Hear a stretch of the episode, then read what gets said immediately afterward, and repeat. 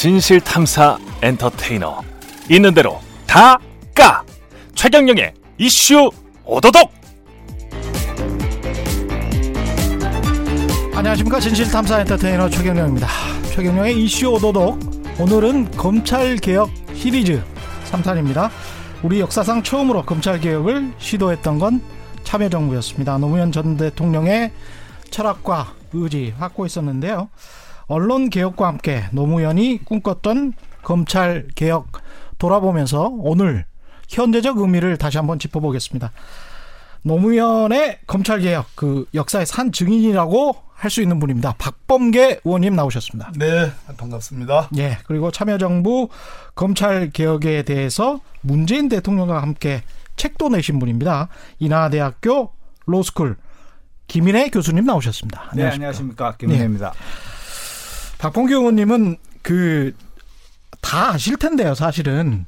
그 노무현 뭐. 노무현 대통령과 네. 을 사실 세상에 알아보기 전에 네. 먼저 찍어서 이렇게 다가가셨던 분 아니세요? 찍어서? 예. 제가 노무현 대통령 찍어서? 예. 아, 찍어서가 아니라 그냥 예. 뭐 고르고 자시고 할 일도 없었던 거고 예. 열이 받아가지고 사실은 예. 제가 이제 2002년도에 대전지방법원 판사 하다가 음. 10월 18일 날 사표를 내고 그 한 달 전에 나경원 나경원 판사가 예. 그때 판사였습니까? 예. 예. 예. 제 저보다 한 기수 뒤인데 나경원 판사가 아. 사표를 냈거든요. 그게 예. 9월 9월 중순 무렵인데 인사 정기 인사가 며칠 지난 걸로 기억을 해요. 예. 근데 원래 법원에서 정기 인사는 2월 달하고 9월 달이 이렇게 있는데 음. 정기 인사가 지나면 사표 내면 보통 안 받아줍니다. 예. 근데 그 당시 이회창 후보 대세론. 예. 진짜 높았잖아요. 그랬죠. 한 예. 제 기억으로는 40% 훨씬 넘었어요. 예. 그래서 이제 나경원 판사가 이회창 캠프에 간다고 해서 사표를 냈는데 그게 수리가 됐어요. 아. 예, 원래 수리가 잘 안 되는 건데. 예. 그러니까 법원은 아무리 잘못해도 예.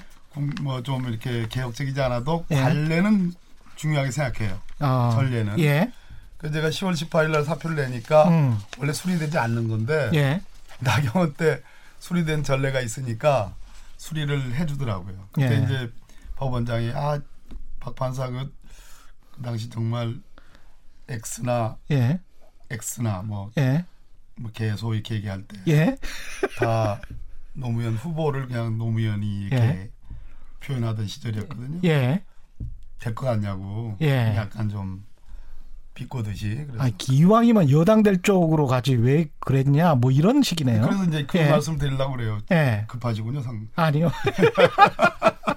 그래가지고 예. 그 당시 노무현 후보님 지지율이 14.5%. 예. 그래서 우리 법원장께서 아이 왜 그러냐 그래서 한마디 딱 만류하시더니만 제가 여차 여차 여차 해가지고 그렇다. 근데 그때 이제 사실은 지금 너무나 친하고 음. 이번에 이제 21대 같이 국회의원 하실 김민석 의원께서 탈당을 예. 했거든요. 탈당을 했죠. 네, 그날입니다, 그날. 정몽주, 정몽주 후보를 지지하면서. 네. 예. 김민석 의원님 미안합니다. 또 나옵니다. 이건 역사나 역사나 이건 뭘 아. 숨길 수도 없고 그렇지만 예. 뭐 김민석 의원님은 뭐 우리 문재인 정부 출범할 때 음. 대통령 선거에서 제 또 사수였어요. 아. 상황 본부장, 저는 상황 이실장. 예. 그런데 정말 열심히 하고 유능하신 분인데 그 당시는 참 못마땅했습니다. 음. 제가 열이 받아가지고 사표 내서 이제 참여를 했죠. 했는데 정말 쉽지 않은 선택인데. 예. 그러고나 그게 10월 판사처럼 18일. 안정적이고 따뜻한 뭐 안정적이긴 하지만 따뜻한 예. 글쎄 따뜻할 것 같으면 이수진 뭐 최기상 뭐 또또 또 누가 있습니까 이런 판사님들이 예. 그저 또 이탄이 음. 이런 분들이 이번에 국회의원 출마했겠습니까? 그러니까 사법 개혁이나 정, 정치 개혁에 관한 열정이 있으셨네요. 외모는 굉장히 온유하시고 그런데. 아 그거는 우리 저 김인혜 교수님도 인정하실 거예요. 저, 예. 제가 그 부분에 대해서는 아주 법원의 우리법 연구에 제가 뭐 간사도 하고 그랬는데. 아 그러셨구나. 네, 검찰 개혁에 관한 사법 개혁 특히 뭐 이런 공판 중심주의, 예. 예. 검찰 개혁 뭐 정치적 중립성 음. 또 검찰 조직 문화의 어떤 개선 이런 거에 대해서는 제가 오랜 판사할 때부터 관심을 갖던 부분입니다. 그렇군요. 교수님은 어떤 계기로 노무현 전 대통령을 만나게 되신 건가요? 그 저는 그 노 대통령님을 모시기 전에 예. 그 참여정부 때는 음. 그 청와대 들어가기 전에 사법개혁 예. 하기 위해서 사개위와 사개추위를 하면서 어, 사개위, 사개추위 예, 그쪽으로 예. 하면서 청와대와 이제 예. 관련을 맺어왔었죠. 예. 그게 2003년도 10월달에 구성이 되는데요. 사개위가 예. 물론 그 이전에 2003년 8월 22일 날 노무현 음. 대통령하고 대통령과 그 최종영 어, 전 대법원장이 사법개혁을 하기로 합의를 보고 어, 대법원 산하의 사법개혁위원회를 만들게 됩니다. 음. 그때 간사가 법, 어, 청와대에서 이제 법무비서관인 이제. 박풍계 의께서 예. 간사, 청와대 대표 간사, 그 다음에 법원 대표 간사가 한 분 계셨고요. 예. 그분은 예. 이광범, 예. 예. 그, 이명박 MB 예. 그렇게 해서 이제 그 음. 대법원과 청와대가 공동으로 운영하는 예. 이제 기획위원회였는데요. 그 위원회에서 제가 이제 전문위원으로 활동을 하면서 법조 일어나 그러니까 10년 정도 변호사 활동을 한 사람을 어 판사로 모시는 예. 그런 제도 개혁을 직접 하게 되었고 그러면서 이제 사법 개혁에 본격적으로 뛰어들게 되었죠. 그 이후에 이제 사법 제도 개혁 추진위원회가 만들어지면서 제가 기획추진단 간사를 하면서 청와대 행정관 역할과 기획추진단 간사를 같이 했었습니다. 그러면서 행정관으로 일단은 인연을 맺었는데요. 그러고 나서 저희들 이제 행사가 끝나고 나서 어 저희들 기, 그 사계추가 끝나고 나서 대통령님을 모시고 그 전체 그 백스를 만들어서 행사를 한 번 했습니다. 그 백스를 만들어서 백스를 청와대 대통령께 이제 드리고 예. 저희들이 그 보관을 하게 됐는데요. 그때 당시에 쭉 이렇게 돌아가면서 인사를 하던 인사를 하는데 저도 이제 실무 담당자였으니까 있었는데 음. 저를 딱 보시더니 한 말이 어 오래간만이구만 이러시더라고요. 그래서 어 그래 예 그랬는데 그게 왜 오랜만이냐면요. 제가 96년도에 변호사를 처음 했는데 96년도, 예. 97년도 그 변호사 사무실에 노무현 대통령이 잠시 같이 계셨습니다. 아. 그 변호사 사무실에서 음. 같이 또 일을 하시는 걸 봤죠. 예. 근데 물론 그때는 이제 그 정치인이셨기 때문에 음. 그 변호사 일은 많이 안 하시고 하셨는데요.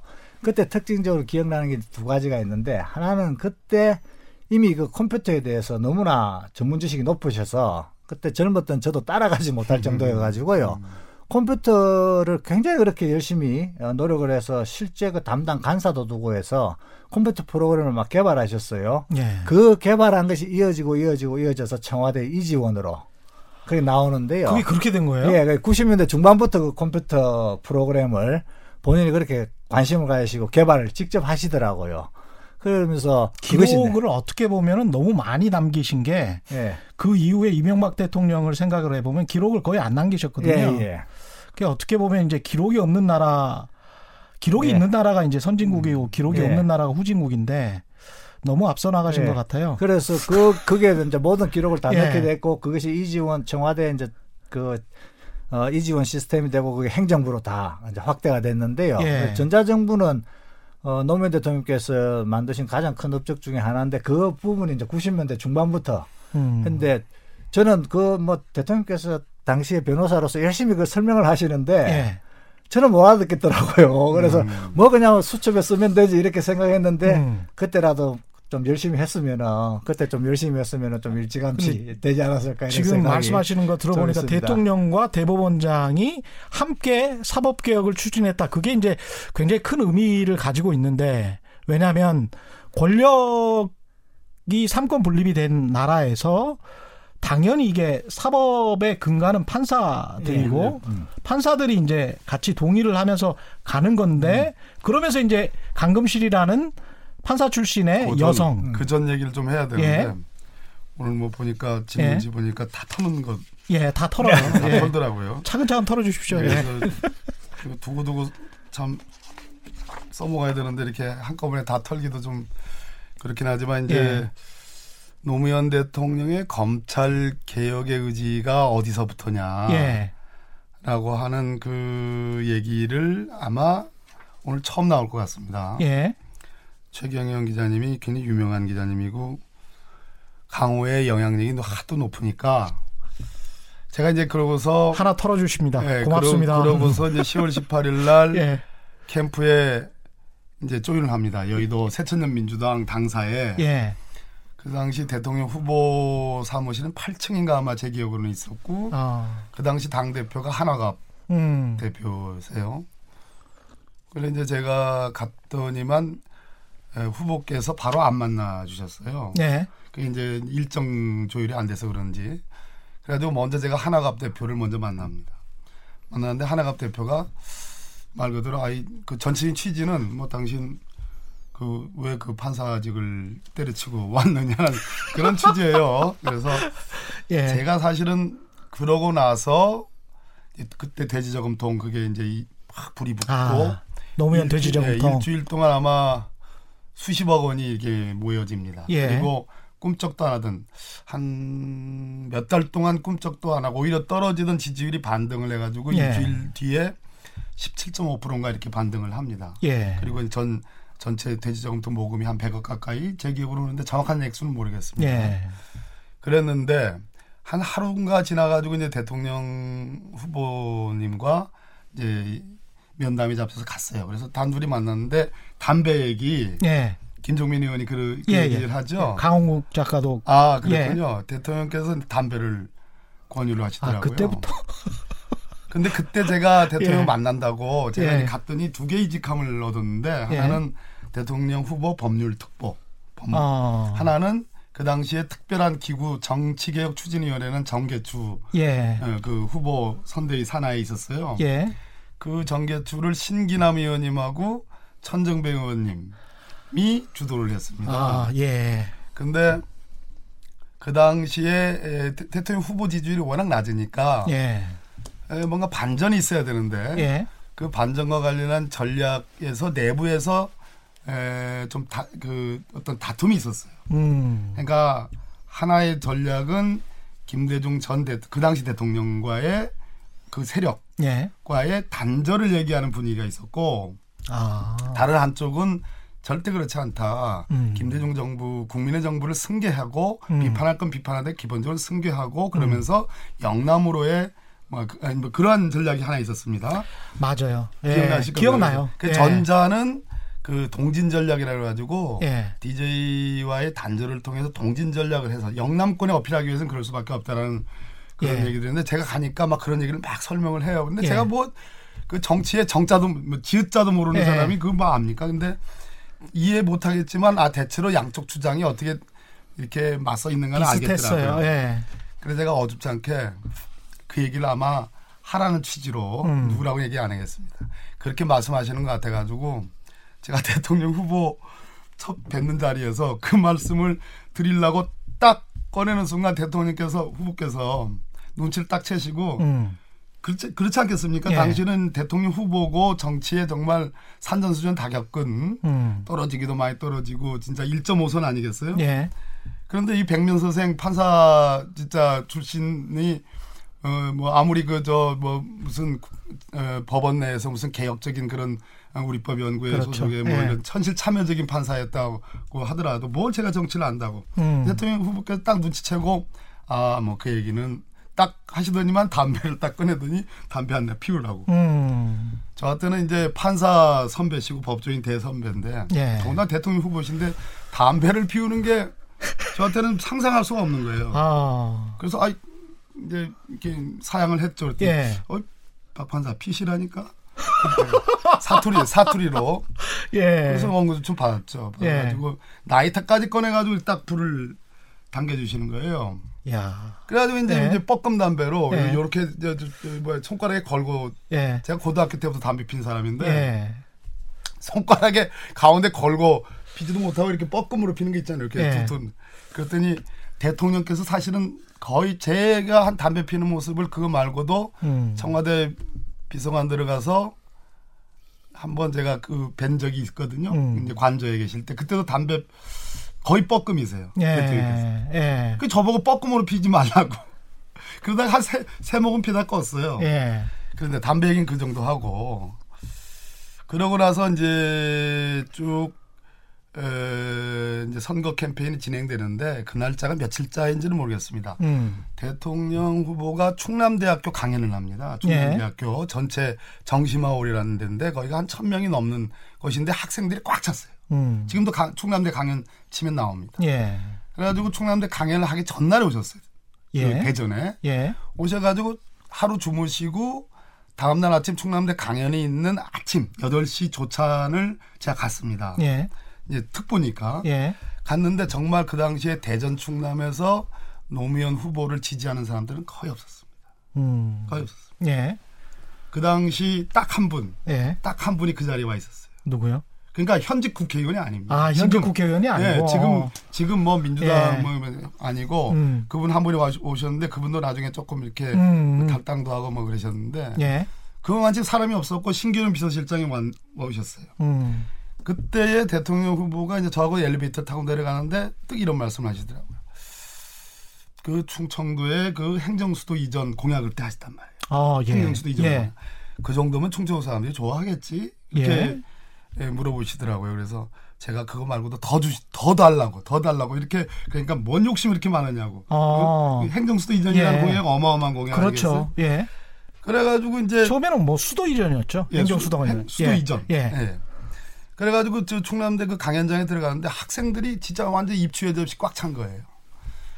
그 대통령 후보께서 굉장히 고무가 됐어요. 음. 그래가지고 연설 주제가 주로 뭐였냐면 그 동북아의 동북아의 그 외교 안보의 어떤 그 전략, 음. 그 동북아 어, 평화 공존의 동북아 전략 뭐 이런 걸 그럴 겁니다. 그때 예. 나중에 대통령 되시고 나서도 그걸 구체화하셨죠. 음. 그거 했고 지방 분권 균형 발전 차원에서 행정 수도 이전, 수도 음. 이전. 어, 이 얘기를 하시는데 그게 거의 한 시간 다 채웠는데 마지막에 음. 결국은 딱 본색이 나오시더라고요. 사계추 이야기가 나와요? 그게 뭐냐면 예. 그 학생들한테 음. 왜 김대중 정부가 국민의 정부가 왜 잘 하시다가 왜 실패한 줄 아시냐? 아. 그게 검찰과의 유착 때문이었다.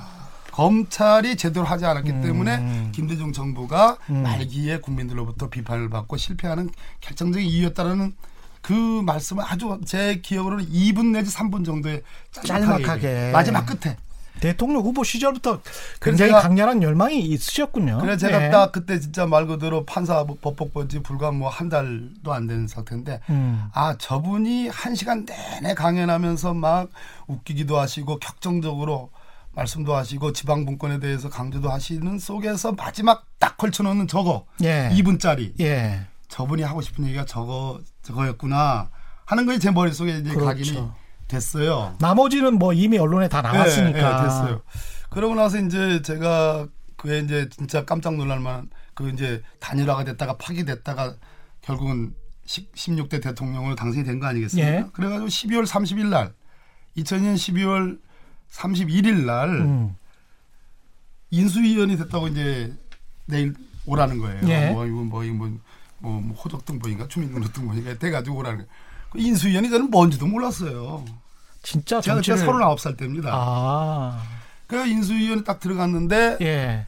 당선자께서 검찰에 관해서 딱 한 번 불러가지고 말씀하신 게 있었습니다. 음. 근데 그 얘기는 제가 다 에, 뭐 지금 당신 안 계시고 하는 음. 자리니까 예. 뭐라고 말씀드릴 수 없는데 예. 굉장히 구체적이고 아주 현안과 관련된 말씀을 저한테 한 2, 30분에 걸쳐서 그거를 준비를 하라고 예. 그런 말씀을 해요. 그래서 아 이분이 진짜 하고 싶었던 게 검찰 개혁이구나. 음. 그래가지고 인수위 때에 제가 이제 정무분과에 그, 그 정무분과 위원장이 그 유명한 김병준 예. 씨예요. 예. 지금 뭐 완전히 딴 나라로 예, 예, 예딴 나라 예, 예. 가 계신 거 아닙니까? 그, 그분 역시 저에게는 거의 전담을 시키다시피 해서 만든 참여정부의 검찰 개혁 방안이 두 가지가 이제 결론이 도출됩니다.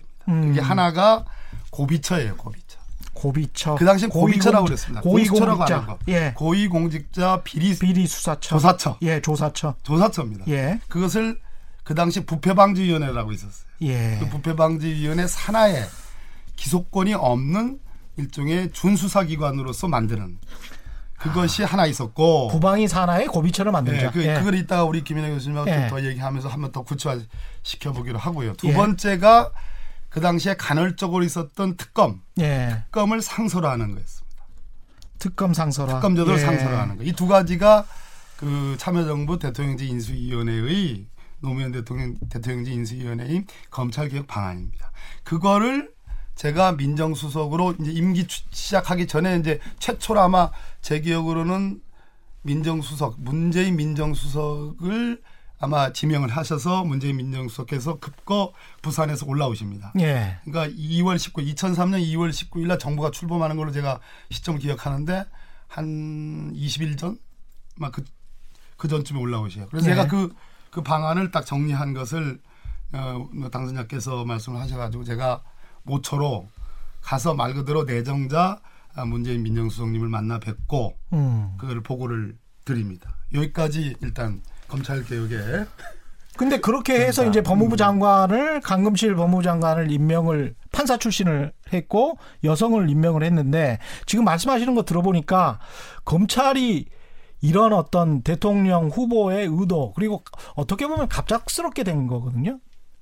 그 될 줄을 잘 몰랐어요. 대통령 그 선거일 당일까지만 해도 정말 벼락같이 대통령이 된 거고 인수위에서 이런 고비처 이야기가 나오고 그러면서 검찰이 좀 조심이라기보다는 준비를 많이 했었을 것 같아요. 내부에서. 왜냐하면 3월 9일이면 검사들과의 대화가 대통령 되시고 얼마 한 달도 안 된 다음에 바로 한 거란 말이죠. 그리고 법무부 장관 임명을 하고 바로 한 거기 때문에 거의 검찰 입장에서는 싸워야 되겠다는 생각 내지 이걸 좀 가서 완전히 그냥 능멸시켜 버려야 되겠다는 생각이 좀 조금 더 얘기를 예. 드려야 되겠네. 예.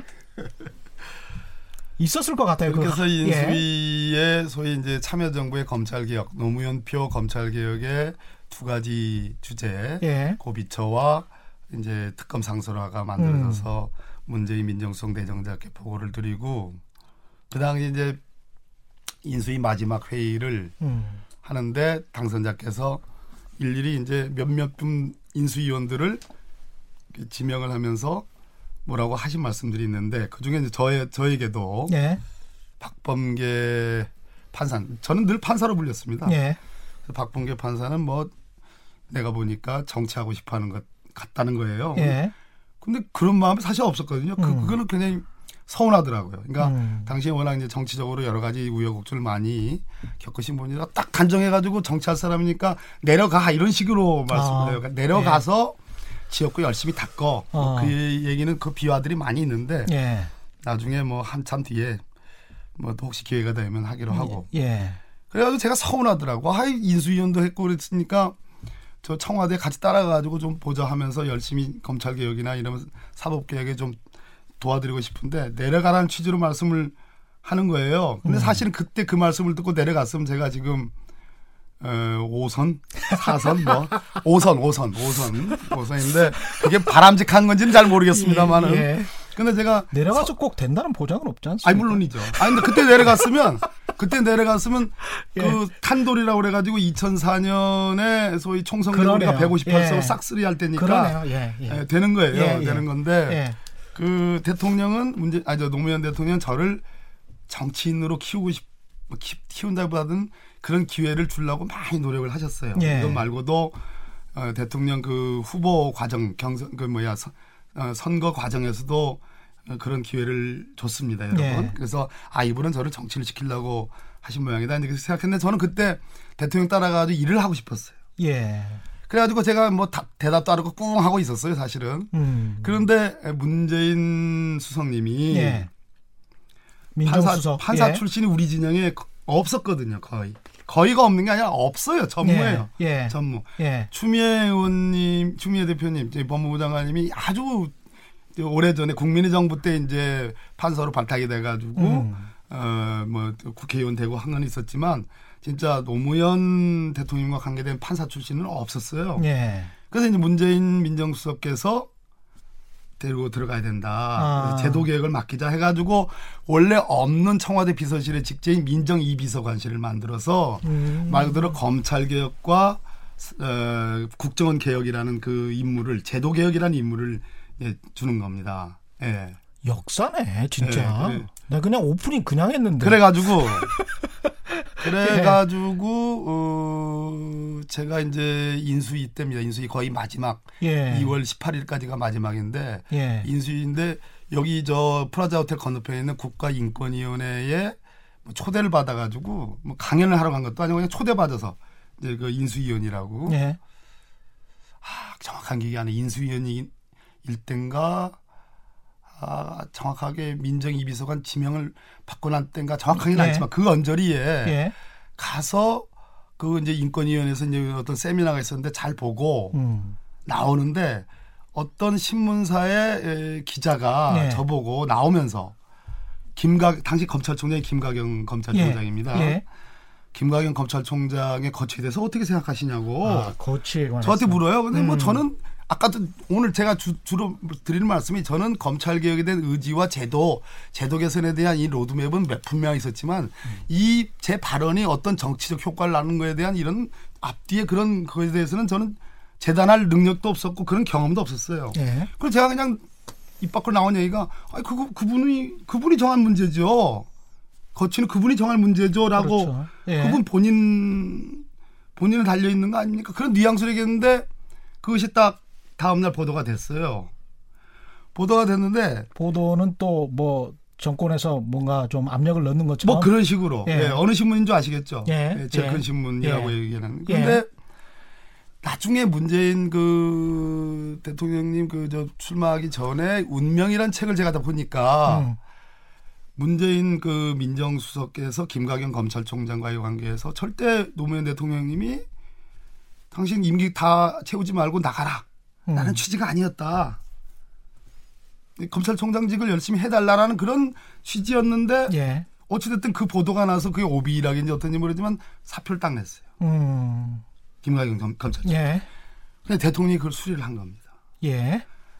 수리를 하면서 말 그 그리고 나서 아시다시피 강금실 법무부 장관이 여성의 40대 판사 출신의 강금실 법무부 장관이 임명이 되는 겁니다. 아. 그리고 검찰총장으로 이제 후임 송강수 검찰총장이 예. 임명이 되는데 그 기수 차이가 10기 이상 차이가 날 겁니다. 그러네요. 예. 기수 차이가 그렇게 중요합니까? 이게 교수님 이 네. 이게 로스쿨 지금 교수님으로서도 이런 한국의 그 법조 문화 좀 이상하지 않습니까? 사실은 공판 중심주의라고 하고 진실을 찾아내서 이 사람의 유죄인지 무죄인지 뭐 이런 것들을 찾아낸다면 기수가 중요한 게 아니고 논리력과 뭐랄까요 법률 지식과 이런 것만 있으면 뭐 젊은 사람도 얼마든지 할 수 있는 거 아니에요? 그렇죠. 그렇긴 예. 한데 예. 문제는 그 큰 사건일수록 예. 이게 오랜 경험과 예. 그 다음에 주위에 많은 조언을 받아서 결정을 하는 것이 필요하지 않겠습니까? 예. 큰 사건을 뭐 초임 검사가 결정을 한다든가 예. 또는 초임 판사가 결정을 하는 것은 있을 수가 없는 일이죠. 음. 그렇기 때문에 어 여러 가지 이제 훈련의 절차 음. 그리고 또한 그 주변으로부터 조언을 받는 그런 시스템 이런 것들은 당연히 필요하고요. 그런 것들이 이제 지금까지는 기수 문화라는 형태로 굉장히 폐쇄적으로 그다음에 수직적으로 그다음에 배타적으로 작용을 해온 것이 문제죠. 예. 그러한 내용들이 좀 더 수평적으로 그다음에 좀 그다음에 어, 좀 개방적으로 이루어지면서 이게 민주적으로 이루어진다면은 그런 그, 그 좋은 품성이나 좋은 자질이 많이 공유화되면서 많은 사람들이 더 많은 활동을 할 수 있는 기회를 가지게 될 것으로 이렇게 보여지죠. 근데 기수 문화라고 예. 표현하고 있는 것은 그런 의미에서 본다면 굉장히 좀 지금 현재로서는 이제 안 좋은 측면들을 많이 가지고 있어서 지금은 뭐 많이 좀 깨려고 노력을 해왔고 음. 그것이 지금 현재는 거의 다 이제 무너졌다 뭐 이렇게 볼 수가 있죠. 법원은 실제로 법원 법조 일원화가 되면서 거의 예. 많이 이제 무너졌고 그 다음에 검찰 같은 경우에도 이번에 어 문재인 대통령께서 이제 인사를 하시는 과정에서 예. 기수 문화가 많이 붕괴화되면서 이렇게 어 능력에 따라서 또 그 시스템에 따라서 인사가 이루어져서 그런 문제는 많이 좀 해소가 되고 있는 중이다 이렇게 얘기 드릴 수가 있죠. 과거에는 예. 좀 심했다 이렇게 얘기할 수가 있, 을 것이고요. 예. 이게 사실은 검사와의 대화에서도 그렇고 학번 이야기도 나오고 그 검사들의 문화랄까 기득권 그다음에 기수 학번 그다음 뭐 본인들의 뭐랄까요 기존의 권력 예 이런 게 그리고 너무나 당연하고 특히 그게 이제 대통령의 학번이 뭐 어디 보도를 보니까 83학번이나 80년대 학번이라고 예. 83학번이라고 돼 있던데 뭐 맞습니까? 뭐 이런 식의 아주 모멸적인 그 이야기를 예, 하잖아요. 그 검사와의 대화는 뭐 결과적으로는 어쨌든 이것이 이제 실패가 됐다고 평가를 할 수가 있는데요. 예. 두 가지 측면을 좀 볼 필요가 있다고 저는 생각을 합니다. 첫 번째로는 노무현 대통령께서 검사에 대한 애정이 굉장히 강했다 이런 측면이 있고요. 예. 뭐냐면은 검사와의 대화를 사실상 이제 국정의 그 첫뭐 토론회로 잡을 정도로 검찰들에 대한 기대가 높았던 것이죠. 예. 깊은 애정에서 나오시는 건데요. 애정이 있었던 것 같아요. 사실상으로는 예. 이제 검사의 좋은 친구가 되고 싶었던 것이죠. 검사의 음. 좋은 친구가 되고 되어서 검사들이 자체의 문제 스스로 이제 문제를 진단하고 스스로 문제의 해결책을 제시를 한다면 음. 거기에 대해서 검사의 좋은 친구로서 충분히 물적, 심적 그리고 뭐 국가적인 지원을 해주겠다라는 의사를 끊임없이 표명을 하셨던 것이죠. 검사와의 대화에서 그 부분에 대해서 초점을 맞추시고 그렇게 그렇기 때문에 검사와의 대화라는 장이 열리게 된 것이죠. 그래서 검사들 입장에서 보더라도 참으로 좋은 기회가 열렸던 것이고 그 뭐 다시는 없을 기회였다 이렇게 볼 수 있죠. 자신들이 가지고 있는 문제를 스스로 진단할 능력만 있었다면 그리고 자신들이 가지고 있는 문제를 해결할 수 있는 방향을 해결할 수 있는 해결책을 낼 수만 있었다면 검사들로서는 뭐 다시 없는 지원군을 얻는 검사의 좋은 친구로서 대통령이라는 뭐 역사상 전무후무한 그런 위상을 획득할 수 있었는데 그걸 놓친 것이 이제 굉장히 아쉬운 것이고요. 두 번째로는 이제 예, 검사를 예. 보면은 검사들이 그렇게 이제 고압적이고 그 다음에 드러나는 측으로 보면은 매너가 상당히 좀 뭐라 할까요? 어, 좀 이렇게 거칠고 음. 그 다음에 마치 피의자 또는 어, 범인을 다루듯이 대통령을 다루는 그런 태도 이런 것들은 사실 보면 어떻게 보면은 뭐 그런 게 몸에 배어 있는 것이다 이렇게 해서 혹평을 할 수도 있지만 사실은 검사들 입장도 굉장히 보면 딱한 딱한 처지죠. 좀 불쌍한 처지였죠. 이게 뭐 어, 대통령이 나서서 검찰 개혁을 하겠다 하고 장관은 어, 강검실 장관이 와 있고 그다음에 온갖 어, 개혁 방안이 뭐 신문에 도배되고 있고 법무비 어, 민정비서관에는 또 우리 박 의원이 가 계시고 이러니 이게 이제 자기들도 답답한 거죠. 그러니까 이걸 어떻게든 해야 되는데 그걸 해결할 이제 문제 진단도 잘 안 되고 있고 문제 진단 자체가 조직적으로 이루어질 수 없는 상황이었고요 당시에 그 다음에 그 문제 진단에 따른 해결책도 가지고 있지는 못하니 가서 아무 얘기를 할 수가 없는 상황인 거죠 그러니까 가서 야 당신들이 개인기로 어떻게 대통령하고 대화를 해봐라 이러니까 개인기라 이제 평생 배운 개인기가 피해자를 잡아놓고 수사하는 것하고 네. 그다음에 모멸감 주는 것 뭐 이런 것들인데 그런 것들이 이제 드러나게 된 것이죠. 그래서 다른 각도에서 보면은 검사들이 상당히 좀 안타깝고 그뭐 특히 뭐 박범계 의원님이나 저같이 이렇게 연민의 마음이 많은 사람들 입장에서 보면은 참 이렇게 좀 도와주고 싶었던 그런 생각이 있죠. 그래서 지금도 뭐 검사 검찰 개혁을 하자 이렇게 얘기를 하면서도 계속해서 검찰을 일방적으로 뭐 나쁜 조직이나 나쁜 사람 이렇게 몰고 가는 것이 아니라 검찰이 바로 서야만이 또 한국이 제대로 돌아가는 것이기 때문에 검찰의 좋은 친구로서 검찰이 제대로 서는데 끊임없이 도와준다 하는 입장이 검찰 개혁의 이제 기본 어, 자세가 되겠죠. 그런 내용들이 이제 비, 예. 비슷하네요. 그러니까 개혁의 대상이 거죠. 기자나 검찰이 되는 건데 개혁의 사실은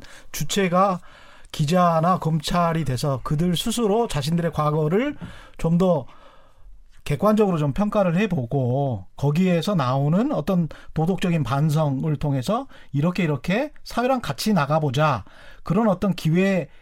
장을 마련한다는 의미에서 검찰이 좋은 친구가 될 수도 있었다라는 예, 그런, 측면이신 예, 거죠. 그런데 이제 검사들이 예. 그런 것을 진단을 하고 해결책을 낼 능력이 안 됐기 때문에 예. 바깥에서 하는 거지 않습니까? 예. 바깥에서 그러면은 자신들이 해야 될 일을 바깥에서 해주니 어떻게 보면 참 고마운 거죠. 아, 우리 문제를 우리가 해결을 못하니 음. 바깥에서 해결해주면 얼마나 고맙습니까? 뭐 예. 자신들이 자기 시들은 자신들 일만 하면 되니까 그렇게 해서 서로가 공감대가 조금이라도 있었더라면은 음. 검사와의 대화도 상당한 많은 성과를 냈을 것이고 뭐 검, 그에 따라서 참여정부 때 검찰 개혁이 훨씬 더 많은 속도를 냈을 것이고 그래 되면은 그때 이후에 발생했던 수많은 검찰의 그 비리 검사의 문제라든가 네. 아니면은 네. 검찰권 남용으로 인한 정치인들이 그런 정치인들의 문제, 그 다음에 또 많은 또 뭐 노동자 농민들이 다치는 문제 이런 것들이 다 어, 발생하지 않았고 뭐 우리의 민주주의 수준이나 인권의 수준이 훨씬 더 높아졌을 것이다 하는 그런 아쉬움이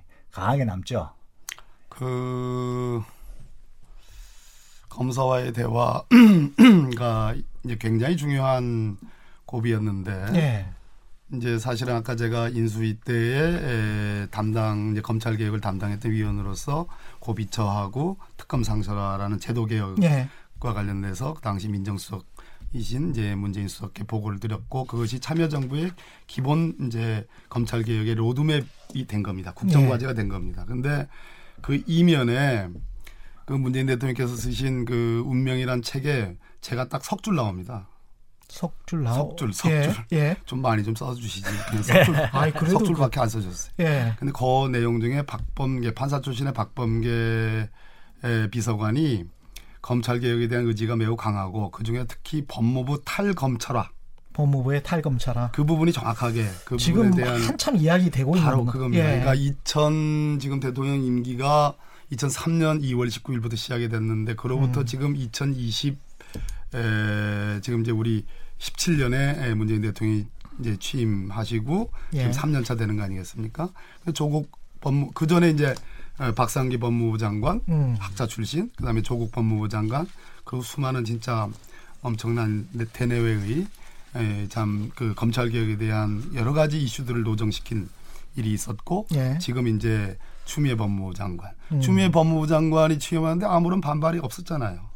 그렇잖아요. 예, 그렇죠. 그러니까 예. 그리고 법무부 속으로는 부글부글 끓지 않았을까요? 예, 법무부 법무부에 예. 아니, 속으로 부글부글 끓는 건 중요하지 않아요. 왜냐하면 예. 드러내놓고 뭐라고 하기 전에는 예. 그건 아무도 알 수 없는 거기 때문에. 그렇죠, 그렇죠. 예. 그리고 법무실장을 비롯해서 어, 검찰국장을 제외한 거의 대부분의 보직이 이제 검사 출신이 아닌 분들로 다 임명이 됐습니다. 그러니까 음. 법무부 탈검찰화가 이제 드디어 제도적으로 완성이 되는 느낌이에요. 아직도 네. 저항의 여지는 있고 음. 조국 법무부 장관 수사 파동에 저는 근저에는 그것이 있다고 보긴 봅니다. 네. 그런데 음. 당시로 다시 돌아가면 검사와의 대화라는 게 노무현 대통령님 홀로만의 결정이십니다. 음. 그 문재인 대통령 쓰신 운명에도 어, 그 부분이 나옵니다. 그러니까 어, 당시 민정수석이신 에, 문재인 수석이 그 자리가 없는 상태에서 예. 천성산의 지율수님이 다람쥐들 다 죽인다. 왜 터널 예, 예, 예. 그 뚫냐. 예. 그래가지고 단식을 해가지고 생명의 경각에 이르는 예. 그런 상태에서 민정수석으로서 내려가가지고 참 여러 가지 설득도 하고 그런 때에 제 기억으로는 아마 수석 워크숍이 있었는데 예. 그때 노무현 대통령께서 딱 내가 검사들하고 대화하겠다. 음. 그래서 대화 검사와의 대화 자리를 만들어라 하고 어, 문, 그, 하면서 문재인 민정수석께 담당이니까 예. 전화를 하셔가지고 아마 일방적으로 이렇게 말, 말씀하셨던 걸로 그렇게 운명에도 나옵니다. 저도 그렇게 알고 있고. 민정수석 당시 민정수석은 반대하셨던 것. 그 운명이란 예. 책을 보니까 그런 기류로 이렇게 쓰이셨더라고요. 그렇죠. 그런데 예. 문재인 민정수석께서 우리 비서관들을 다 부르고 특히 저에게 대통령께서 검사와의 대화를 하려고 한다라고 음. 하는 하면서 알려주시면서 어, 모종의 이제 그런 지시를 합니다. 예. 하는데 제가 그래서 이제 이렇게 정보를 이렇게 이렇게 찔러 보니까 말 그대로 한 19기에서 제가 23기인데요. 예. 19기에서 24기까지 기수별 지역별 대표 선수를 뽑습니다. 검사들이 검사들 예. 그리고 자기들이 이제 전체 총회 총회 뭐 평검 사회 같은 걸 합니다. 예. 그러면 우리가 언필칭 평검 사회 우리 법원에서 법원에는 뭐 사법 파동이 1차부터 3차, 4차 사법파동이라는 게 있는데 거기서 평판사회의가 있는 거는 언제나 법원의 개혁을 위한 음, 판사회의였지 예. 예. 법원의 기득권을 지키기 위한 특히 음. 법원 수뇌부들 대법원장을 포함해서 법원 수뇌부들을 편들기 위해서 판사회의가 소집되거나 논의되지 않거든요. 그렇습니다. 그럼 예. 평검사회의가 소집이 됐다는 것은 아, 노무현 정부가 검찰 개혁을 중요한 국정 과제로 어, 천명했으니까 평검사들이 생각하는 검찰 개혁의 요구가 뭐고 내용이 뭐냐 그리고 요구할 것은 요구하고 이런 것은 절대로 해서는 안 된다고 거부할 것은 거부하는 그러한 논의가 기대됐는데 맞네 그렇게 갔어야 되네 정보가 들어오는 예. 게 시나리오를 만들고 있다 시나리오를 예. 그럼 시나리오대로 같지 않습니까? 예. 천편일적으로 노무현 대통령님을 욕보이는 겁니다. 그리고 강금시 법무부 장을 욕보이는 그런 시나리오 했던 말 반복하고 그러다가 학번 얘기까지 나오는 거, 거거든요. 근데 그런 정보를 사전에 우리가 알았습니다. 알아가지고 제가 대통령께 보고를 드렸어요. 예. 관저에서. 예. 드렸는데 대통령께서 하시는 말씀이 음. 야 나도 그 검사들의 대선배되는 법조인 그리고 지금 저 우리 김인혜 교수께서 말씀하신 것처럼 친구 검사들과 개혁이란 관점에서 서로 공유할 수 있는 것이 있으면 공감대를 이뤄 가지고 친구처럼 들어줄 수 있는 건 들어주고 또 평검사들 통해서 일종의 검찰 내부의 개혁 역량을 동력을 만들어내고 예. 하는 그래서 설마 지금 박빈서관 얘기하는 것처럼 그러겠냐 내가 설득시킬 수 있고 후배들인데 아, 후배들인데 아, 예. 내 말을 들으면 일정 부분 설득이 될 거다. 그렇죠. 사실 기수로는 또 한참 후배들이죠. 예. 얼마나 뭐 착하십니까? 그 생방송으로 나갔어요. 전 믿고 나오셨구나. 그렇죠. 그때 딱, 딱 가는데 예. 제가 보고 드린 대로 시나리오처럼 그렇게 그냥 뭐 별별 얘기들이 다 꺼내 오면서 뭐 학번 얘기까지 물어보고 그 검사들이 지금 거의 현직에 남아 있는 검사들이 제가 어, 작년에 파악하기로는 거의 없습니다. 그 마치 예. 천년만년 천년만년 검찰 조직을 지키는 정말 그 수장이 될 것처럼 했던 그 중간 간부급 내지는 평검사들이 한 친구는 한 친구라 하면 좀 그렇네. 한 검사는 그 강금실 법무부 장을 빗대 가지고 음. 그 무인의 에? 예. 무인의 칼에 그 문민의 뭐, 뭐 덫을 씌우지 말라든가 뭐 아무튼 뭐뭐 뭐 아무튼 칼과 관련된 제가 그래서 예. 그 뒤로 지금까지도 칼을 많이 씁니다. 칼을 음, 절대로 뽑지 말고 칼은 칼집에서 우릴 때가 제일 무서운 거예요. 쌀을 가지 그러셨죠. 네. 그 문, 문민의 덫을 씌우 덫을 뭐 예. 칠하지 말라 하는 그런 얘기까지도 하고 그랬는데 결국 그 검사와의 대화가 사실은 검세스럽다. 검사스럽다라는 이야기가 나왔었죠. 검사스럽다가 아니라 예. 검세스럽다, 검세스럽다. 정확한 예. 용지. 그러면서 국민들에게 아 검찰이라는 그 이 집단이 검찰총장을 정점으로 해서 철저하게 상명하복에 상명하복에 에, 군대식 조직 체계로 되어 있고 그 당시에 젊은 평검사들이 예를 들어서 검찰의 정치적 중립성 정말 노무현 대통령께서 하고 싶은 검찰의 정치적 중립성 또 수사의 독립성 아, 또 여러 가지 인사에 있어서의 청렴 투명한 어떤 검증 절차의 완비 그리고 검찰 조직 문화의 개선 등등의 여러 목표 또 법무부 탈검찰화 여러 가지 목표가 있었는데 그런 부분에 대해서는 하나도 이성적으로 논의가 안 되고 결국은 대통령 망신 주기로 끝난 셈이 됐다라는 거. 그렇게 함으로써 아 국민들이 정말 검사들은 스스로 내부에서 개혁할 수가 없는 없는 집단이다라는 그러한 인식을 주게 된 것이고 그로부터 뭐 아시다시피 노무현 대통령 기간 내내 음. 또 봉화마을 가셔가지고 어떻든 보복성인 그런 수사를 통해서 당신의 운명을 또 달리하시는 이제 그런 스토리까지 연결이 되는 거죠. 그 당시의 상황을 다시 한 번만 제가 읽어드릴게요. 그 당시 그 뭐 학번이 무슨 내용이냐? 83학번이시라고 어느 잡지를 보니까 제가 이렇게 봤다라고 하니까 대통령이 대충 80학번쯤 된다고 약간 이때 당황하신 거예요. 근데 그때 당시에 검사 측 간사 박 검사가 이렇게 이야기를 합니다. 그 질문을 했던 검사. 박경춘 검사. 예, 박경춘 검사가. 저희 대학 선배인데. 예. 그래서 제가 그 잡지를 보면서 아, 내가 83학번인데 내 동기가 대통령이 되었구나 하면서 그러니까 지 동기라는 식으로 이야기를 하는 거야, 대통령한테. 한참 나이도 어린데. 굉장히 좀 지저분한 식의 반발을 하는데 그 반발이 좀 시나리오 다라고 말씀하시는 박봉계 의원님 말씀이 맞는 것 같은 게 정치권이랑 2004년 3월에 월간조선의 전역 당시 한나라당 대변인은 노무현 정부 1년을 회고한다라고 하면서 또 이런 말을 합니다. 나는 이번에 대통 대학을 나온 사람을 찍겠다. 앞으로 보니까 대통령을 찍으면 대학을 나온 사람을 찍겠다. 많이 배운 사람이 정치에 충원될 때 정치판 수준이 뭐 나아질 것이다, 높아질 것이다, 뭐 이런 이야기를 하거든요. 대학을 나오지 않았다는 거를 대통령이 되고 나서 한 달도 되기 전에 검사들 그리고 한나라당 1년 후에는 대변인이 이거는 뭐 짠 거죠.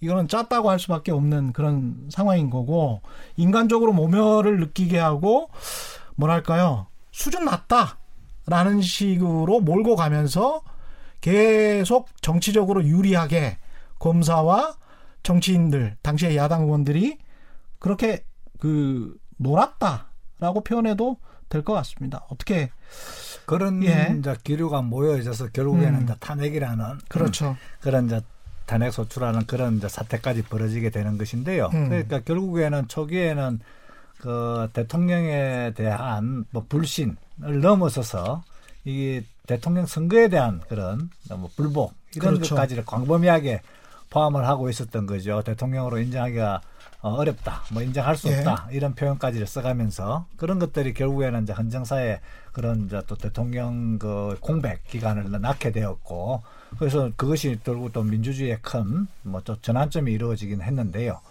어쨌든 간에 이런 그 국민들의 집약적인 의사가 모여진 선거 결과를 이렇게 어, 의심을 품었던 것은 거기에 대해서 또 공격을 했던 것은 민주주의란 관점에서 본다면 큰 잘못이고 또 그리고 이제 그만큼 또 민주주의 정당성이라는 것을 배웠다는 그 검사들도 잘못 판단한 그런 이제 대표적인 사례가 되겠죠.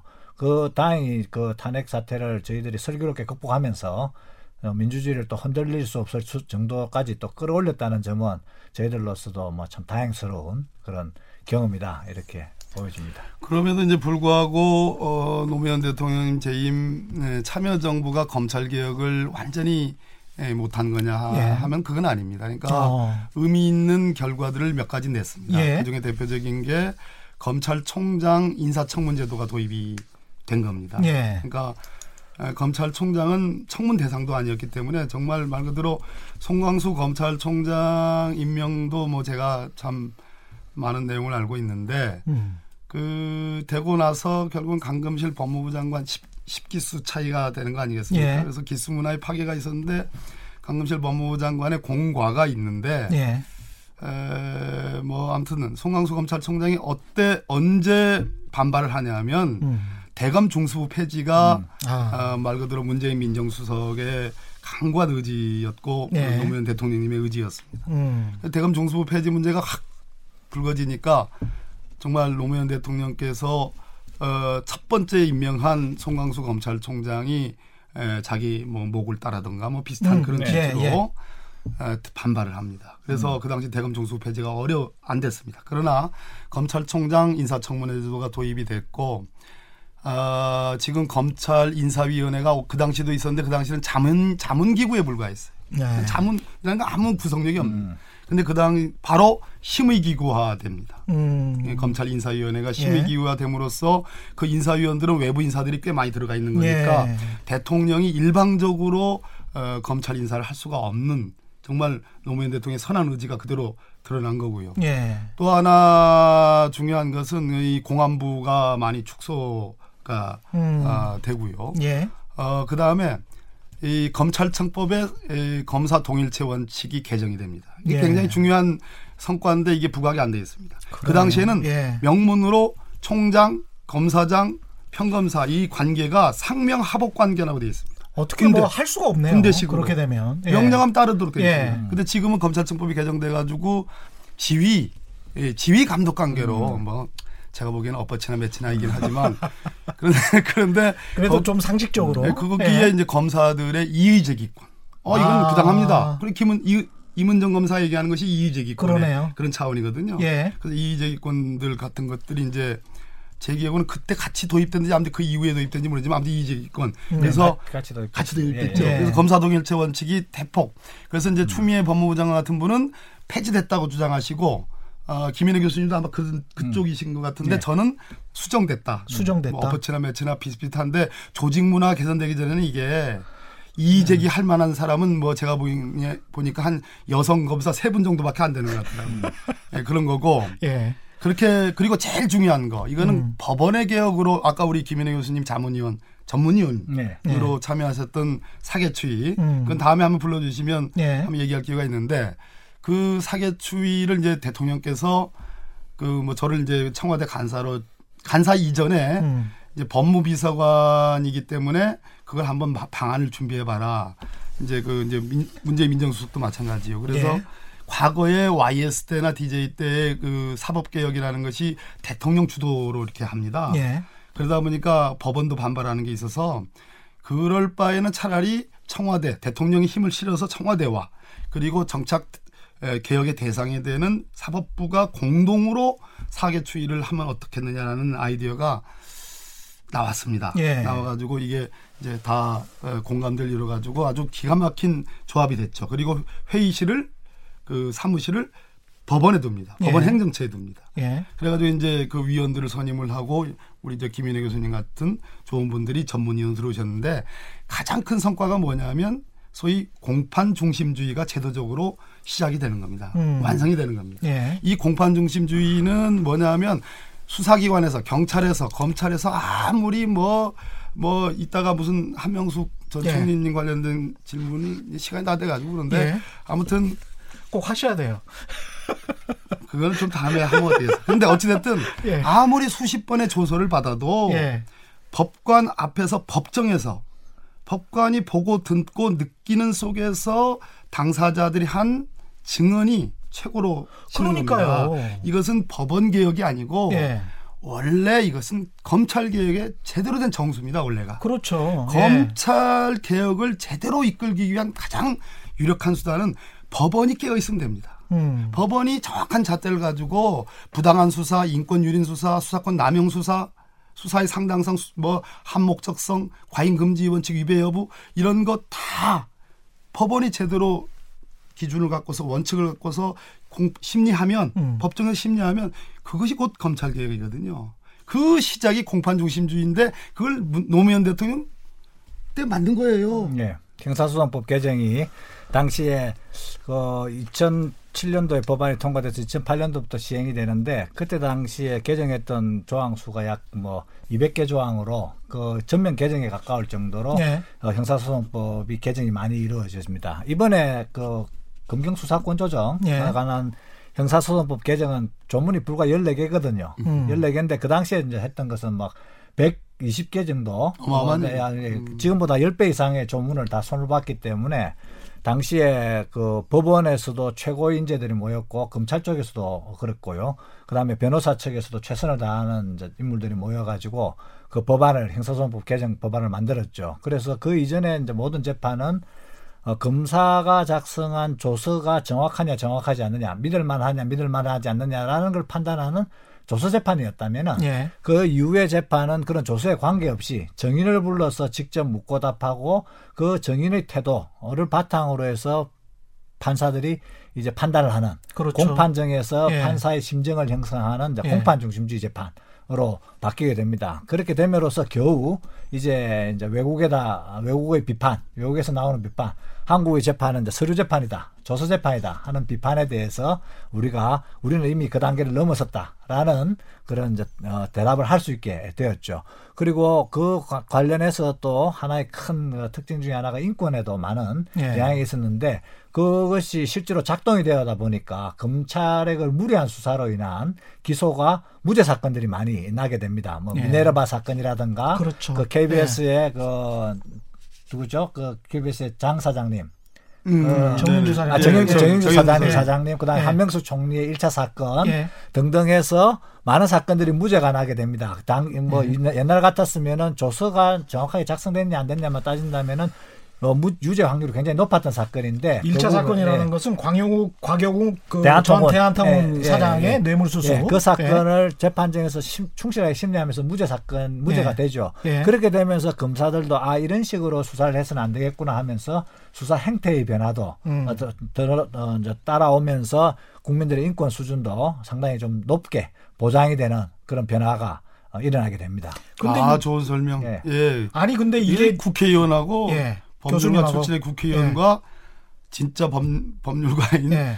법학 그 로스쿨 교수님의 예. 궁합이 잘 맞네요. 아, 제가 가, 끔 급, 급해 아니 근데 저는 지금 좀좀 약간 불만이 있어요. 지금 저 제가 급해서 그런데 아니 왜냐하면 한명숙 그 총리 사건 예, 그 관련해서 그, 한, 바로 들어갑시다. 한만호 비망록이 나왔지 않습니까? 그럼 예. 그거는 그 사람이 검찰에서 당한 것을 그때 당시에 기록을 한 내용이기 때문에 이게 재판에서 만약에 이게 까, 까졌으면 이거를 이 사람이 그 옛날에 뭔가 누구에게 위해를 가하거나 아니면 누구에게 좋은 일을 시키기 위해서 이 비망록을 썼을 리는 없잖아요. 진실을 그래도 밝히기 위해서 비망록을 쓰고 그분이 돌아가시고 난 다음에 지금 이게 나온 거기 때문에 이게 상당히 진실성이 있다 이렇게 판단되어지는 거 아닙니까? 그러니까 우리가 이제 수준 높은 대담자들이니까 예. 그 그냥 한만 원씩 비망록만 가지고 얘기하면은 예. 이게 그 이제 그 우리 최경영 기자의 이제 이슈 오도독의 수준이 떨어지니까. 예. 그래서 제가 아까 확 올려주십시오. 공판 중심주의를 예. 말씀드린 겁니다. 예. 이게 검찰 개혁의 알파의 오메가다 진짜 중요한 거다. 음. 우리 저 어, 김인회 교수님이 노력해가지고 공판 중심주의라는 것이 제도적으로 2007년에 완성이 돼서 2008년에 이제 시행이 됐는데 그것이 법정에서 구현되는 거. 음. 그거는 지금도 제가 보기에는 양승태 대법원장 우리 뭐 사법농단이라고 얘기하지 않습니까? 그러니까 후퇴된 겁니다. 쭉. 양승태 대법원장 체제에서 대법관 전원 13명, 13분의 대법관들이 전원 합의체로 판결한 것이 한명숙 전 총리 소위 유죄 판결 사건입니다. 예. 거기에 에, 1차 재, 사건은 소위 그 대한통운의 곽모 사장님이 예. 돈을 줬다고 하는데 그것이 어떤 그 재밌는 말을 남겼냐면 의자가 돈을 먹었다. 뭐 이런 이런 얘기입니다. 의자 놔두고 갔다. 박 사장 예. 얘기는 의자에 놔두고 갔다. 예. 한명숙 총리는 아니다. 그래서 예. 무죄 확정이 됐어요. 예. 확정이 되고 나서 제 기억으로는 그 당시가 2010 2010 아무튼 한명숙 총리께서 출마한 음. 서울시장으로 출마한 그그 그 선거가 있는 그 6월달 선거인데 예. 4월에 그 무죄가 확정되는 그 즈음에서 느닷없이 이 한만호 씨가 예. 한명숙 총리께 뭐 수억을 9억을 줬다라는 이 수사가 시작이 되는 겁니다. 그렇죠. 이 수사에 일단 발단, 예. 수사의 발단에 정당성의 문제가 있는 겁니다. 음. 예, 정당성의 문제. 예, 그것은 우리 법원이 한 번도 수사가 왜 어떤 동기로 시작이 됐는지에 대한 어, 그것은 수사의 단서가 있으면 100%다 아무 문제가 없는 것이냐. 예. 우리가 조국 전 장관 수사를 할 때 제가 뭐 다른 건 떠나서 수사의 시점과 수사의 한목적성과 수사의 수단 음. 이런 측면에서 이것은 과잉금지 원칙에 위배된다는 얘기를 누차 반복해서 얘기했는데 예. 그런 점에서 수사의 동기라는 건 굉장히 중요한 겁니다. 그렇죠. 시작은. 예. 근데 수사의 단서가 있다고 그래가지고 예를 들어서 고소 고발만 되면 이것도 수사의 단서예요. 예. 제가 최경 기자를 오늘 예. 기분 나쁘다. 예. 진행하는 게 영 마음에 안 들어. 예. 그래서 제가 오늘 고발하면 예. 그것도 수사의 단서가 되는 겁니다. 그러니까 수천 개 고소 음. 고발 음. 사건 중에서 검찰이 그냥 선택을 하는 거예요. 예, 그렇습니다. 예. 그랬을 때 과연 수사의 단서라는 것이 아무런 제한이 없는 수사의 단서냐? 저는 아니라고 보는 예. 거기 때문에 법원이 지금까지 거기에 대해서 집중적으로 고민해 본 적이 없어요. 음. 그래가지고 그 수사가 시작돼가지고 말 그대로 한명수 전 총리님을 2차 기소를 하는 거 아니겠어요? 예. 그게 한만호 씨가 줬다는 9억 세 차례 걸쳐서 그렇죠. 333 예. 9억 아닙니까? 근데 1심에서 공판을 23번을 합니다. 재판을. 1심 재판장이.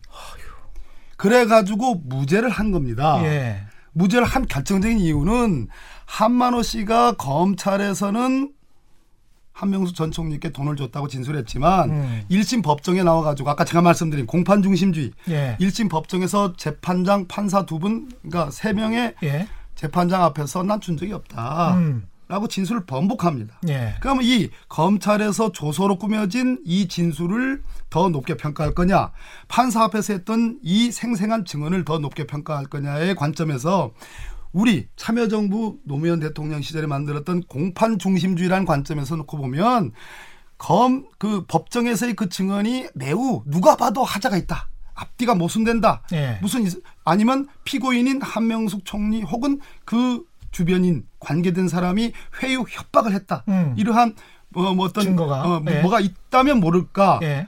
그것이 아니라면은 법정에서 진술을 우선시하라는 게 공판 중심주의인데 그래가지고 1심 공, 재판장이 음. 무죄를 한 거예요. 예. 무죄를 한 겁니다. 예. 그것은 공판 중심주의를 제대로 구현을 한 겁니다. 예. 근데 2심에 올라갔는데 제가 분명히 말씀드린 정형식이라는 분, 예. 그 재판장이 진행을 하는데 예. 제가 한명숙 총리께도 절대로 재판을 서두르시면 안 됩니다. 대법원 가서도 제가 여러 가지 걱정이 돼가지고 절대로 서두르시면 안 됩니다라는 것이 저게 소수 의견이었고 예. 다수 의견은 변호인님들을 포함해서 아마 우리 김인혜 변, 저, 교수님 다 아시는 분이에요. 우리 예. 우리 다 우리 다 가까우신 분들인데 예. 워낙 무죄를 확신했기 때문에 예, 너무 자신 워낙 있었구나. 자신이 있어가지고 예. 그렇게 제 말씀처럼 천천히 가야 된다는 것보다는 그냥 빨리 판단을 받고 싶어 했던 같은 느낌도 들어요. 이건 대법원 때 얘기입니다. 예. 근데 대법원 때 얘기고 음. 서울 고등법원의 정영식 재판장께서 재판하는데 음. 몇 번으로 1심은 23번이에요. 예. 2심은 몇 번으로 끝났냐? 다섯 번으로 끝났습니다. 그 다섯 번으로 끝났는데 그때의 비망록이라는 것이 사실은 지금 나온 게 아니고 그때 이미 나와 있었어요. 아. 나와 있었는데 예. 그러면 그 비망록의 내용이 지금 뉴스타파가 보, 이제 예. 보당을 보니까 예. 한마디로 한마디로 나는 검찰의 개였다. 그렇죠. 그리고 검찰이 시키는, 시키는 대로, 대로, 시간과 횟수와 이런 것들을 다 외웠다. 외워서 했다. 예. 그러면 검찰의 진술은 결정적으로 신빙성이 흔들리는 거예요. 그렇죠. 그래서 한명수 총리 쪽의 변호인들이 비록 1심에서 한만호가 나와가지고 난 준 적 없다라고 진술을 번복했다 하더라도 음. 이러한 진짜 검찰 진술과 1심 진술의 차이가 있으니까 예. 2심에서 재판장께서 재판부께서 한번 불러서 정말로 이 사람이 거짓말하는지 안 하는지 보면 알 아닙니까? 음. 제발 증인심을 한번 한번 더 해달라. 그렇게 사정을 했는데 그거를 딱 묵살하고 딱 다섯 번 만에 끝나고 유죄로 뒤집은 겁니다. 그러니까 유죄로 뒤집었다는 얘기는 결국은 1심 재판장 앞, 예. 2심 재판장 앞이 아닙니다. 1심 재판장 앞에서 증언했던 한만호의 증언은 믿지 못하고 음. 검사 앞에서 무려 한만호 씨가 검찰에 출두한 것만 소환된 것만 예. 70번이 넘어요. 예. 그 중에 조서받은 거는 제가 알기로는 대여섯 번밖에 안 돼요. 그럼 나머지 뭐 했느냐? 음. 이거 대법원에 가가지고 대법관 여덟 분이 다 유죄. 네. 다섯 분이 소수 의견으로 일부 무죄. 음. 그리고 유죄를 한 거라도 적어도 이렇게 피고인이 강력하게 주장하고 검찰에서 진술과 법정의 증언이 서로 엇갈리는 사안에서 2심 원심은 적어도 정 저 저 저 한만호를 한 번 더 불러서 예. 왜 검찰에서의 진술과 1심 법정에서의 증언이 다른지를 확인했어야 되는데 그걸 하지 않았다라는 다섯 분의 소수 의견이 있습니다. 예. 그 소수 의견이었지만 8대 5로 진 겁니다. 그래가지고 결국은 한명수 전 총리께서 유죄 확정이 돼서 뭐 2년에 복역을 한 거 아니겠습니까? 네, 네. 네. 네. 그러니까 그 이명, 이명박 정부 때였죠. 네. 그래 이명박 정부 때 그런 일이 뭐 이렇게 뭐랄까요 정 정권에 조금 좀 잘 보이는 재판을 하셨던 분들이 나중에 뭐 대법관까지 되고 그랬던 경우가 음. 종종 있었기 때문에 좀 의심을 네. 해볼 수도 있겠습니다. 이 재판은 예. 한명수 재판, 한명수 전 총리 재판은 음. 굉장히 큰 재판이었고 예. 상당히 이제 이목이 많이 집중되어 있던 재판이었죠. 실제로 그 재판 경과에 대해서는 박 의원님께서 말씀하신 바와 같이 1심 재판은 굉장히 충실하게 이루어졌고 음. 사실 1심 재판의 초반에 그 정인이었던 뇌물을 줬다는 사람 한만호 씨가 나는 주지 않았다고 증언을 하는 바람에 네. 사실상 재판은 거의 끝난 것이다라는 것들이 공범의 공범, 공감대가 형성이 되었었는데요. 그 부분도 좀 미심쩍어서 일단 재판을 수불 세 번이나 하면서 충실하게 이제 검토가 되었던 것입니다. 그러나 이게 고등법에 올라가서 이것이 그 결국에는 이렇게 뒤집어졌는데요. 만약에 이런 것들이 이제 미국에서 재판을 해서 말이 배심 재판이 되었다면은 예. 뭐 배심 배심원도 12명을 앉혀놓고 그렇죠. 재판하지 않습니까? 한국은 9명이 이제 국민 참여 재판입니다만은 그러다면 사실 인정을 9명이나 12명의 배심원들이 하게 되면은 되면 예. 이것은 바꿀 수가 없는 것이거든요. 그렇죠. 한 명의 판사가 하는 것보다 또는 세 명의 판사가 하는 것보다 열두 명이 또는 아홉 명이 하는 판단이 훨씬 더 무게가 있는 것은 틀림없는 사실이니까요. 사실은 배석 판사는 예. 그냥 따라가잖아요. 예. 예. 그래서 배심원들이 예. 있었던 있는 재판, 음. 국민참여 재판, 배심 재판을 이제 근래의 모델이라고 본다면 예. 모델이라고 본다면 1심의 사실 인정 부분은 2심에서는 진짜 이 그 사실 인정 문제에서 법률적인 하자. 음. 예를 들면 정 정인 정인으로 나올 수 없는 사람이 정인으로 나왔다든가. 예. 그 아니면은 그 위조된 증거를 가지고 재판을 했다든가 라는 그런 법률적인 문제가 아니면 1심 재판의 내용은 그대로 확정이 되거든요. 예. 근데 이게 이제 그 국민재판, 국민참여재판이 아니고 적당히 말해서 한국형 배심이 아니고 법관재판으로 감으로써 어 1심에 충실한 그런 심리를 2심의 판사가 별다른 절차 없이 뒤집어 엎는 그런 결과가 됨으로써 어, 그 결과에 대해서 상당히 많은 사람들이 의구심을 낳았고 그래서 재판에 대한 신뢰도도 굉장히 크게 나타났죠. 물론 가장 큰 피해는 한명숙 전 총리로서 이분이 이제 뭐 만기 복역까지 하시게 됐는데요. 이 부분은 지금 문제가 너무 심각해져서 지금 이제 더 많은 또 새로운 증거가 나온다든가 아니면은 음. 또한 뭐 여러 가지 사정이 더 발굴이 된다면은 사건은 뭐 분명히 다시 한번 더 이게 학문적 차원에서 또는 실무적 차원에서 또는 재판 차원에서 한 번 더 검토가 되지 않을까 이렇게 좀 예상을 해봅니다. 네. 많은 사람들이 정권이 만약에 바뀌면 고위공직자 아, 아까 고비처 이야기 나오고 그 우리가 지금 뭐죠? 공 공수처. 공수처. 공수처도 이게 오히려 이제 그, 그 이후에 야당이 될 어떤 정치권 인사들이랄지 이런 사람들한테 해가 될 수 있지 않느냐.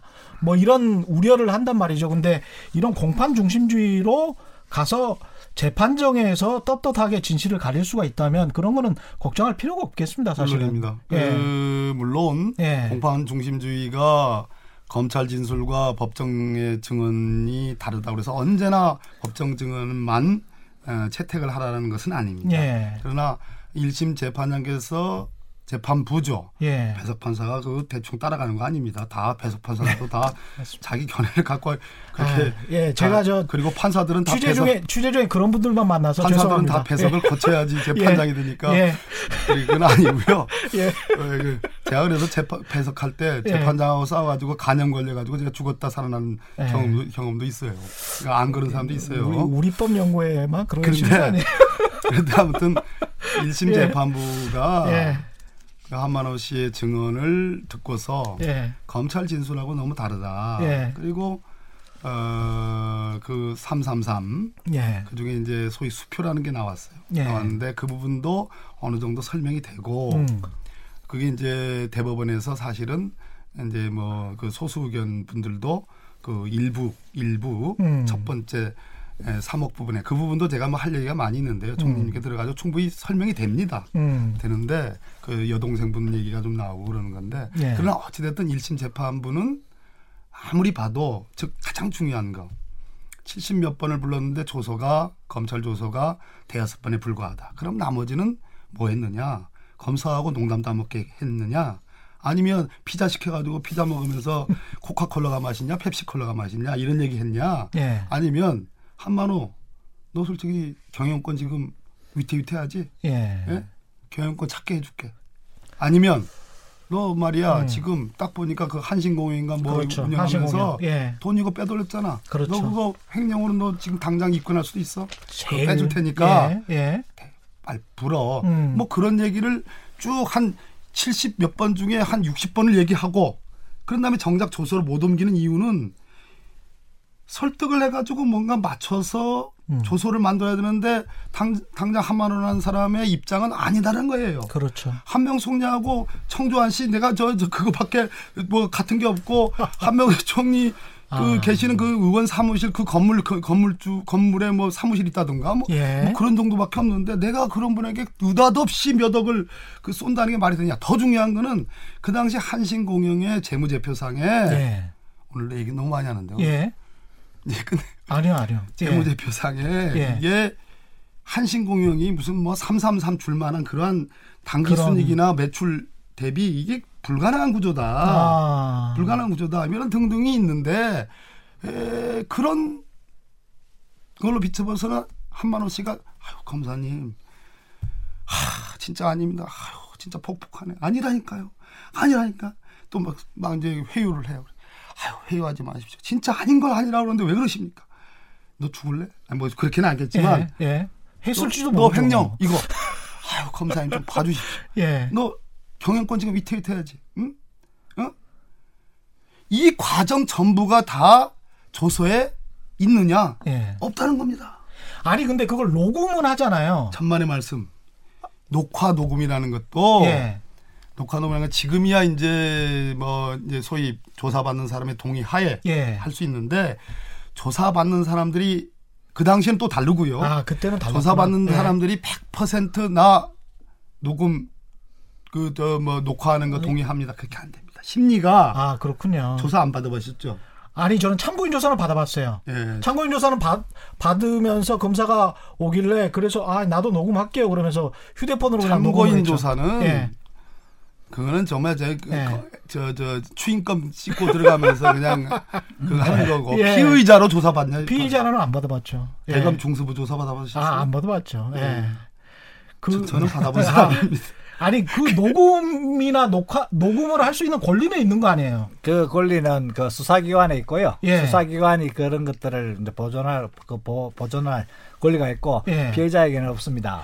그러니까 그게 못하게 되는 것이죠. 이게 텍스트로 이렇게 조서를 쓰잖아요. 그러면 그야말로 그 조서에 재판장이 볼 수 있도록 이렇게 글을 쓰는 거니까 그 논리랄지 단어 하나만 슬쩍슬쩍 바꿔가지고 뉘앙스를 전달을 아 이 사람 유죄인 것 같다라는 그 뉘앙스 있지 않습니까? 심지어는 지문도 이렇게 만들어서 이 사람이 한숨을 푹 쉬었다라는 지문 같은 것도 이렇게 써놓잖아요. 그런 것들이 어떻게 보면 검사들의 기술이라고 할까? 이게 그좀 작업이 많이 들어가는 것 같아요. 조서에 사실은.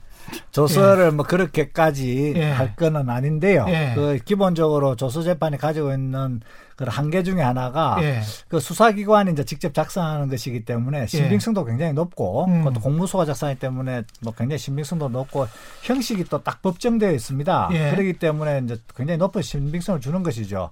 가장 결정적인 것은 수사기관이 일정한 의도를 가지고 작성하는 것이기 때문에 예. 그 의도가 그대로 반영되는 것이죠. 그래서 일종의 이제 시나리오라고도 볼 수 있는데요. 그렇기 때문에 그런 그 조서를 직접 읽어본 사람은 음, 이렇게 표현하죠. 나 내가 한 내용이 그대로 다 적혀 있다기보다는 그렇죠. 내가 아, 최소한 내가 아닌 사람은 아닌 것으로 표현이 돼 있구나. 내가 완전히 딴 사람으로 표현되어 있는 것은 아니구나. 라는 정도로 만족한다는 겁니다. 그러니까 음. 내가 말한 대로 다 돼 있어 나의 인격이 조서에 정확하게 다 표현되어 있다라고는 도저히 말을 못하고 그렇죠. 내가하고 완전히 다른 사람으로 되어 있는데 그것을 이제 여러 번 수정을 거치면은 아 내가 내가 완전히 다른 사람은 아닌 걸로 어, 나하고 비슷한 사람으로는 표현이 되는구나 하는 한계가 있죠. 그래서 그 조서가 그 재판 조서가 재판이 된다면은 사람을 직접 보지를 않고 네. 항상 그 서류를 먼저 보게 되고 음. 그 사람보다는 서류를 먼저 믿게 되니까 그 서류에 의존해서 그 검사들의 그런 이제 그 뭐라고 할까요 조서에 따라서 판결을 하는 그런 좀 문제점을 안고 있는 것이죠. 그러나 그 조서가 또 우리나라에서 역사를 또 오랫동안 가지고 있는 것이고 또 예. 재판을 하는데 또 도움되는 측면도 있어서 보조적인 자료를 한다면은 그렇게 또 사, 용할 여지가 있어서 지금도 조서는 사용하고 있는데요. 음. 어쨌든 간에 중점을 조서에 둘 것이냐 아니면은 직접 공판정에서 주고받는 음. 말로 주고받는 싸움에 말로 주고받는 논쟁에 둘 것이냐 하는 네. 것이 핵심인 것이죠. 예. 마지막으로 끝내야 되는데 딱 한 가지만 더 조국 저는 이 사건을 조국 축출 사건이라고 생각을 해서 계속 이렇게 부르고 있는데 조국 축출 사건 재판에 있어서도 공판 중심주의가 완벽하게 적용이 되고 있습니까? 그것은 뭐 직접 제가 재판 이제 저 조국 장관님에 예. 대한 재판은 이제 이제 시작이 되었고 예. 그 재판 과정을 이제 지켜봐야 되겠죠. 음. 그러나 이게 법원도 지금 최근에 이제 사법농단 사태도 겪었고 예. 그다음 이 사건이 너무나 중대한 사건이라는 것도 잘 알고 있기 때문에 예. 그 원, 원리 원칙대로 할 것으로 일단은 뭐 예상이 됩니다. 예. 그리고 그에 따라 만약에 원리 원칙대로 하지 않는다면은 또 조국 전 장관께서 또 법 법률 전문가이시고 예. 그다음에 또 변호인들도 또 경험이 풍부하기 때문에 음. 충분히 법리 공부는 일어날 수 있을 것 같고요. 그래서 이 재판은 좀 더 두고 봐야겠습니다만은 이제 그 재판의 과정은 계속 모니터를 하더라도 오히려 예. 이제 문제는 그 재판이까지 재판까지 이르게 된 과정, 수사의 시작과 수사의 방법과 수사의 결론 부분에 대한 그런 부분이 과연 이제 재판정에서 얼마만큼 검토될 수 있느냐. 음. 그냥 단순히 죄를 지었다 안 지었다 이런 것들을 판단한 것이 아니라 예. 수사의 전 과정 이 재판정에서 좀 더 심도 있게 검토가 되면서 혹시 수사권의 그런 위법한 행사 또는 예. 수사권의 남용 이런 부분이 있는지가 좀 더 이제 검토되는 것이 예, 필요한데 그 부분에 대해서 초점을 맞춰서 좀 모니터를 할 필요가 있다 예, 예. 이렇게 예. 마지막으로 생각합니다. 이제 그 궁금하신 점을 좀 드리면 예. 지금 지난번에 패스트 트랙의 결과 이제 공수처 이제 제도가 도입이 됐고 예. 검경 수사권 조정이 된 거예요. 예. 됐는데 또 역시 주목을 받지 못하는 게 하나 있습니다. 예. 주목을 받는 게 그 검사 작성에 에, 검사 작성의 피의자 신문 조서의 증거 능력이 경찰과 동일해졌습니다. 아, 예. 그러면 그 그래서 어, 법정에 와가지고 아, 나그 내용 인정 못하겠다 예. 하면은 완전히 원론으로 돌아갑니다. 어. 원론으로 돌아가가지고 말 그대로 법정에서의 증언, 증언의 중요성이 더 높아진 겁니다. 예. 제도 제도적으로 그렇죠. 그러한 엄청난 일을 우리 지금 문재인 정부의 20대 국회가 해낸 겁니다. 어. 해냈는데 그 정신으로 돌아가면 원래 형사법에 우리 뭐 형사법 대가이신 뭐 김인혜 교수님이 계시지만 형사법의 대정신 중에 하나가 법률 불소급의 원칙이라든지 또는 신법 우선주의라는 게 있어요. 신법. 예. 새로운 법률 우선주의. 예. 무슨 얘기냐면 과거에는 죄가 됐는데 지금 음. 법을 개정해 가지고 죄가 안 되면 예. 이때 범한 범죄라도 지금 현재 재판 시에 범죄가 안 되면 이걸 적용해 가지고 처벌할 수 없는 그런 그 정신이 그렇죠. 있는 겁니다. 예. 예. 이 정도는 아시죠? 아, 그럼 알죠. 예. 예. 그러면 예. 그러면 아이고 이렇게 너무 많이 이렇게 네. 그럼 무슨 얘기냐면 아까 한명수 전 총리님 재판에서 그게 재심 사유가 되는지 여부를 떠나서 음. 음. 떠나서 지금 어, 형사소송법상의 검사 조서의 증거 능력이 완전히 달라졌는데 네. 그런 정신으로 돌아간다면은 아마 지금 재판을 한다면 음. 저는 대법원도 어, 유죄 확정을 못할 것이다. 네. 라는 그런 얘기, 그런 어떤 촌평을 드리고요. 또 음. 하나 아까 마지막으로 이제 조국 전 장관님 그 에서 사법개혁 지금 이제 바깥에 스튜디오 바깥에서 사법개혁 달아달라고 예. 이렇게 우리 작가님께서 아주 예. 그냥 PD님이십니다. 예, PD님께서 예. 노심 조사를 하시는데 예. 노무현 대통령님께서 요거는 좀 남겨놨으면 좋겠습니다. 예. 제가 1년차 이제 민정이 비서관 법무비서관 하고 민정이 비서관 때 검찰개혁 음. 아까 말씀드린 법무비서관 할 때 법원개, 사법부 개혁 이제 이런 복무에 종사하고 좋은 이런 전문위원 분이 오셔가지고 참 제, 제가 나온 뒤에 제가 그 대전에 가서 정말 총선에 출마하려고 팍팍 낄때잘 만드셔가지고 아까 공판 중심주의 같은 게 만들어졌는데 네. 참여정부의 처음으로 만들어졌던 노무현 대통령님의 수석비서관들. 예. 보좌관입니다. 그러니까 수석 비서관 보좌관이 이렇게 있었습니다. 그리고 이제 행정관들이 있는 거 아니겠습니까? 아니, 비서관과 행정관이 있는 거 아니겠습니까? 그런데 수석 회의를 하면 수보 회의, 예. 수석 보좌관 회의를 하면 문재인 민정수석님을 제외한 음. 나머지 수석님들 보좌관님들이 왜 검찰과 법원이라는 대한민국 최고의 기득권 세력과 싸우냐. 그게 싸우느냐, 그게 밥이 나오냐, 빵이 나오냐. 지금 경제가 어려운데 경제가 어려운데 또 남북 간에 아주 진짜 인수위 때 진짜 심각한 군사적 충돌 위기가 있었습니다. 노무현 대통령 그 인수위. 네.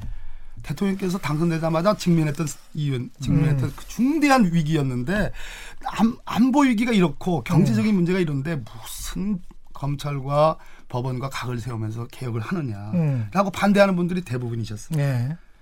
문재인 민정수석이라는 분과 뭐, 뭐 제가 있다고 감히 얘기는 안 하겠습니다. 그런데 노무현 대통령님이 그래도 이건 다뤄야 된다 해가지고 한 것이 아까 말씀 고비처의 문제, 뭐 아까 공수 뭐 이런 고비처의 문제고, 예. 그 다음에 이 법원 개혁으로서 사개 추이를 만든 겁니다. 예. 이것은 노무현 대통령님, 문재인 민정수석님이라는 이 두 분의 강력한 의지가 없으면 절대로 설, 음. 절대로 둘 수가 없는 것이고 그것을 둠으로써 뭐 어, 아주 거기서 아까 공판 중심주의 법조 일원화 우리 김인혜 네. 교수님 법조 일원화 또그 뭐 로스쿨 제도의 도입 예. 예, 이런 등등의 진짜 그 이후로 10년 음. 이상 지금 이게 큰 골, 골격을 세운 사법 개혁이 만들어진 계기입니다. 근데 예. 그것이 하나도 조명받질 못해요. 음. 노무현 대통령께서 하신. 예. 뭐 이런 정도 예, 그 15년 전부터 해가지고 지금까지 쭉 그 거슬러 올라와서 생각을 해보니까 그 조금 조금씩 뭔가는 이루어지고 있는 것 같아요. 그런 저는 그걸 간장 종지만큼의 정의가 조금씩 조금씩 이루어지고 있고 그것을 시민들이 느낄 수 있는 상황이 되면 훨씬 더 좋을 것 같습니다. 그렇다고 뭐 죄를 지어서 재판장까지 끌려가시라는 말씀은 아니고요. 예, 더불어민주당 박범계 의원 나오셨고요. 인하대학교 로스쿨 김인혜 교수님 감사합니다. 고맙습니다. 네, 고맙습니다. 예, 예. 최근에 이슈 도독 단단한 껍질에 쌓여있는 궁금한 이슈를 들고 다음 시간에 다시 돌아오겠습니다. 고맙습니다.